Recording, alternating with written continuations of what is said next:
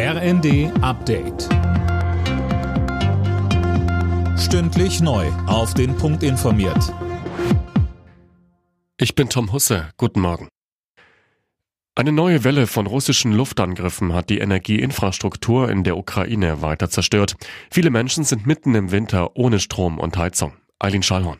In der ganzen Ukraine greift der Notfallmodus für das Stromnetz. In allen Regionen kann es Notabschaltungen geben, heißt es vom ukrainischen Netzbetreiber. Vorrangig sollen Krankenhäuser, Heizkraftwerke, Kläranlagen und ähnliches versorgt werden.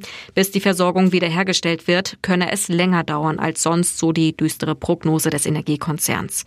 Die Ukraine wirft Russland Terror vor, um Dunkelheit und Kälte zu verbreiten und die Menschen in die Flucht zu treiben.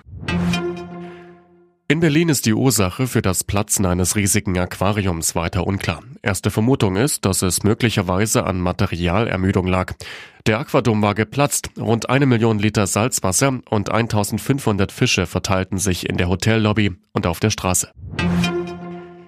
Die Gas- und Strompreisbremse kommt. Nach dem Bundestag hat jetzt auch der Bundesrat grünes Licht gegeben. Damit werden die Preise für einen Grundverbrauch gedeckelt, offiziell ab März, rückwirkend aber auch für Januar und Februar. Kritiker befürchten enorme Probleme bei der Umsetzung. Niedersachsens Ministerpräsident Weil verteidigt die Preisbremsen dagegen. Die Hälfte der Belastungen wird durch die Entlastungen kompensiert. Über den ganz dicken Daumen wird man das so sagen können. Und wenn man dann noch unsere Anstrengungen zum Energiesparen mit hinzutut, dann kommt man in einen Bereich, wo die Probleme jedenfalls deutlich kleiner geworden sind.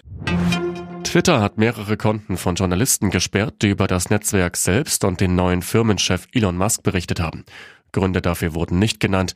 Die Bundesregierung ist empört, genauso wie die EU, die Musk deshalb mit Sanktionen droht. Alle Nachrichten auf rnd.de